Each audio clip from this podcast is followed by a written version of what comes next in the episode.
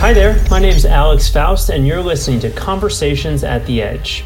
Each week, we meet with the top business thought leader to learn what they think we should be prioritizing to build better businesses, positively impact our communities, and scale up.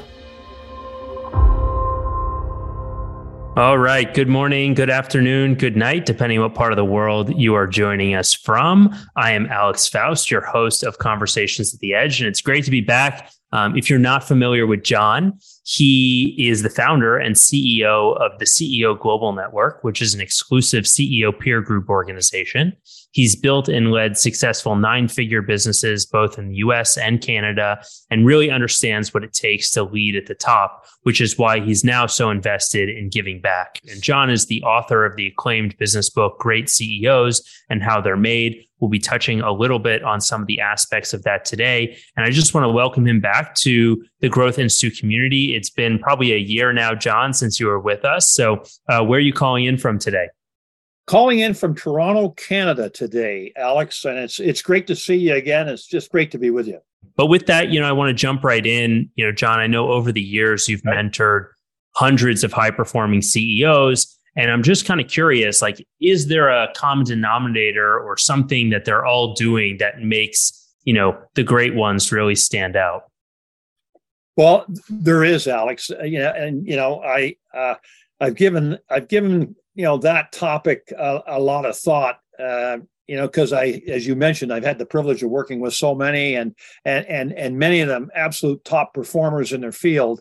And there is a common denominator, and it's this, they're learning machines. Okay. They are, you hear about the lifelong learner, certainly they're lifelong learners, but they're learning machines. They're like the best athletes, the best performers in every field are, I would say they are sort of advocates for the aggregation of marginal gains.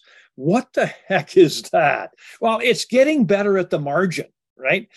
I mean, CEOs have got a lot of talent, a lot of skill, but the best ones keep getting better and better.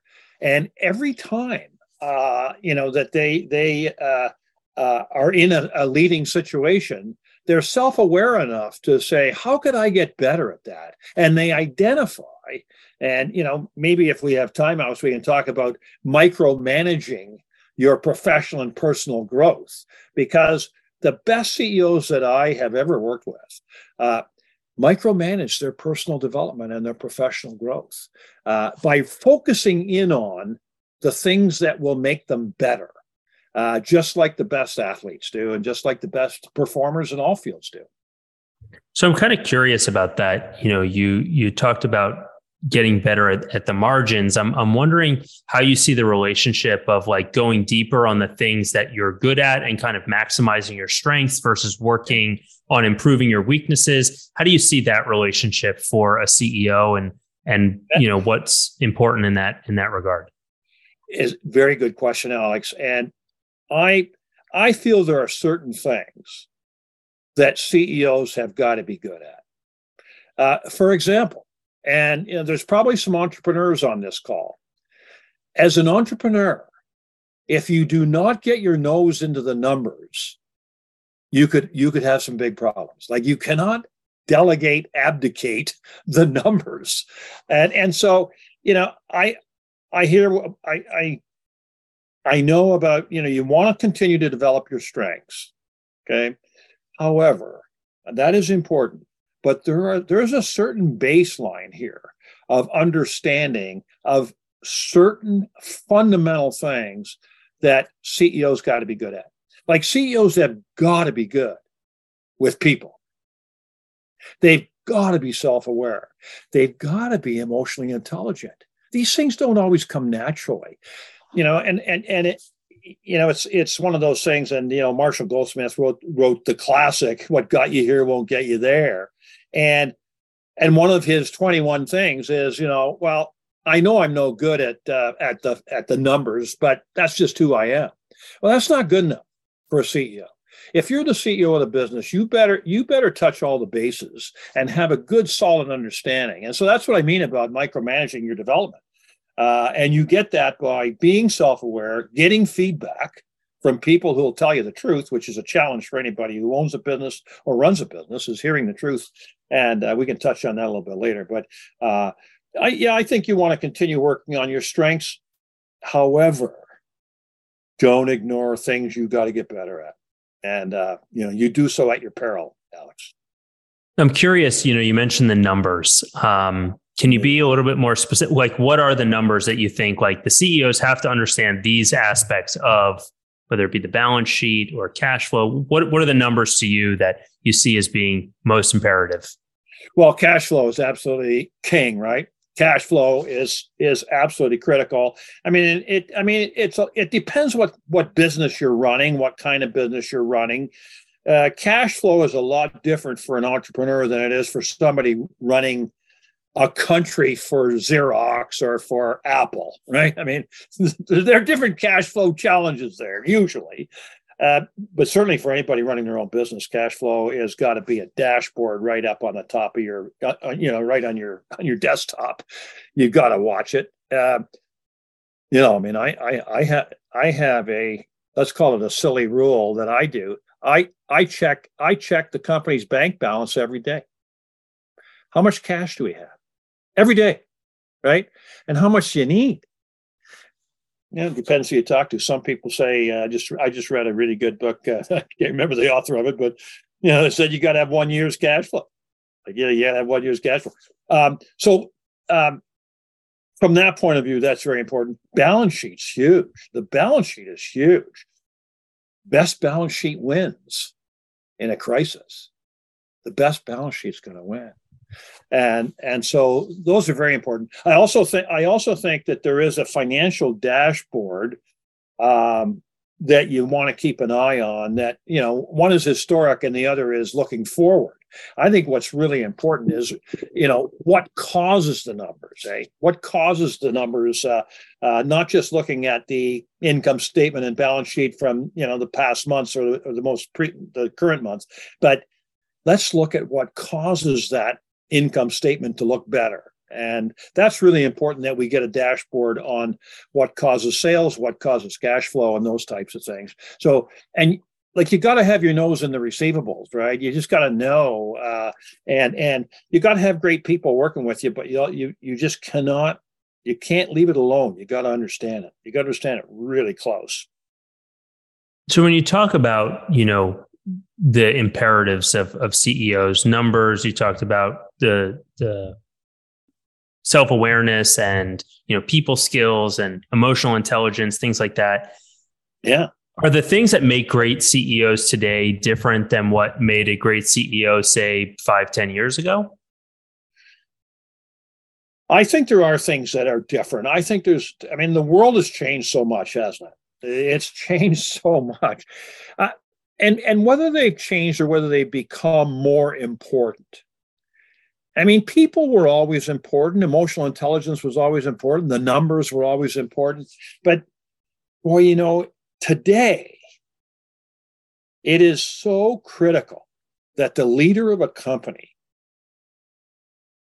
be outstanding with people and be emotionally intelligent.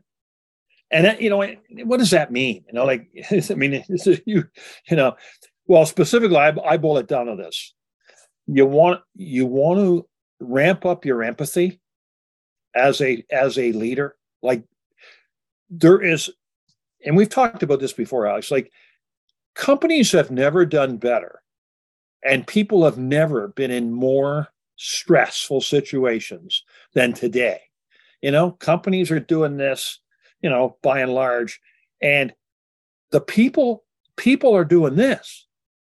Look at mental health in the workplace, look at just health in general. And as leaders, we have to be conscious of that. And because the world we live in today is totally different than the world 10 years ago. And we need to be more tuned in to people and their needs. And from previous discussions, I'm a big believer in one-on-one meetings with people on your team. And on a regular basis, I like 2 hours a month, quiet time, nobody, no interruptions. It's just the two of us. And we're going to talk about things that are important to you. in this meeting. Yeah, we're going to look at the KPIs, leading and lagging indicators. But the first question is going to be, what's the most important thing we should talk about today, Alex? What's the highest and best use of our time? And today, it's not always about the business. I'm curious where you're turning and where you're recommending CEOs turn if people and emotional intelligence are not their innate abilities. Where are you recommending they go to kind of build some of those tools and strengths and skills? Well, there's a couple of places to go to develop emotional intelligence, right? If you want, and by the way, the only way that anybody gets better at emotional intelligence or at anything for that matter is to be highly motivated. And so let's say we do have a CEO who wants to kick it up a couple of notches and be more empathetic. By the way, you got to be authentic and real. You can't fake empathy. I mean, I really don't think some people say fake it till you make it. You got to be genuine. You got to be sincere. You got to truly care about people. And so, and there are people who care about people that need to get better at emotional intelligence. Like, I'm still working at it, right? And I got a long way to go. Talk about aggregation of marginal gains. I mean, I got a way to go there. But if I want to get more empathetic, then there's certain things that I have to do. Okay. And by the way, having someone check your backswing and, mentor you in these areas can be extremely helpful.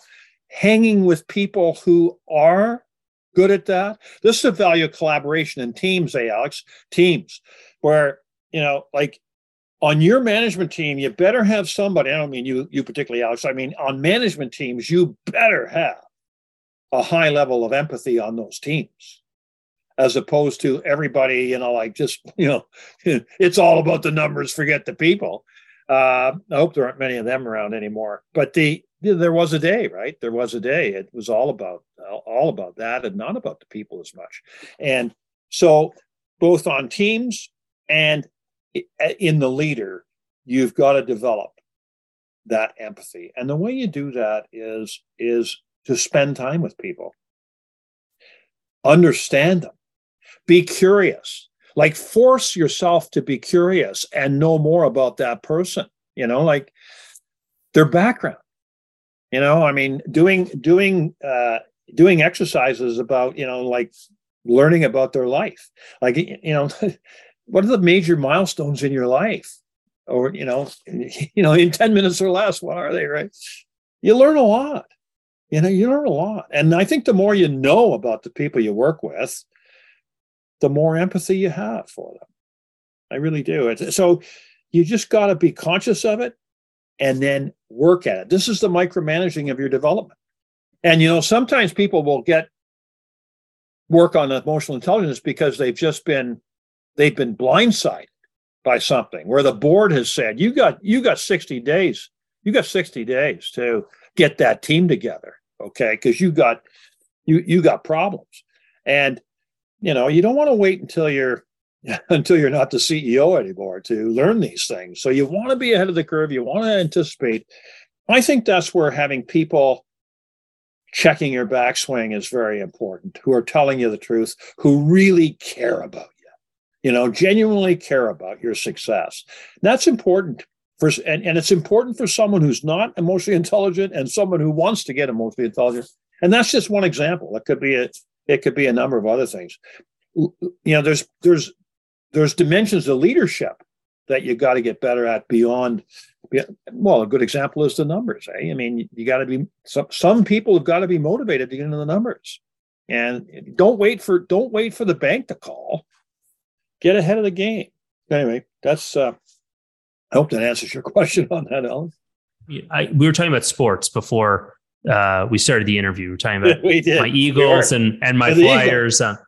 Yeah. And in sports, like, athletes are spending 90 to 95% of their time practicing to perform 5-10% of the time.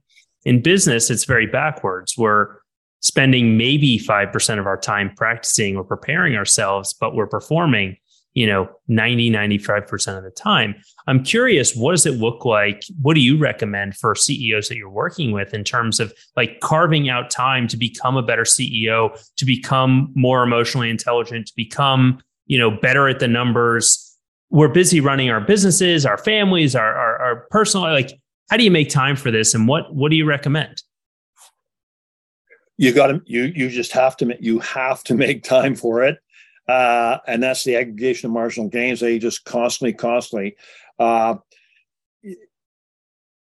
You really gotta hardwire it into your calendar. You've also got to love it. Therefore, you're thirsty for it. And therefore, it's almost, it's part of your life. You're reading that book, you're reading that article, you're checking that video. It's all around getting better at the margin. And but John, I'm curious, does it have to be is it just learning for learning's sake, or is it intentional learning with deliberate? No, it's intentional. Outcomes? It's intentional. It gets back to that question that, and I mentioned earlier, what's the number one thing you need to get better at as a leader? Everybody listening to this call right now has an answer to that question. What's the number one thing you need to get better at as a leader to achieve your vision for the business? Well, I got to get better at delegating. I got to get better at holding people accountable. There's hundreds of answers. The reason I ask CEOs that question is to focus in and say, okay, let's focus in on that one thing. Let's be deliberate. Let's micromanage that professional growth. And then we'll work on the next one, because, there's no perfect leader, right? I mean, you work for your whole life on the next thing and the next thing and continue to get better. That's what, back to your first question, that's what the best do. And I ask that question every meeting, right? And what are you doing to get better? And, yes, CEOs, how much time are you spending getting better at being a leader? And they, I really don't have time for that.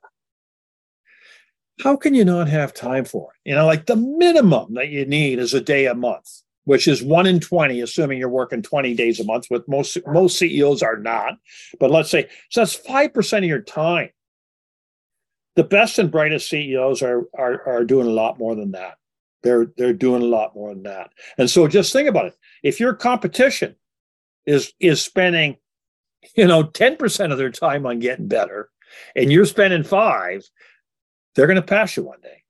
There's no question about it, right? So, and I think you got to be very deliberate about it. And it doesn't mean you're not learning.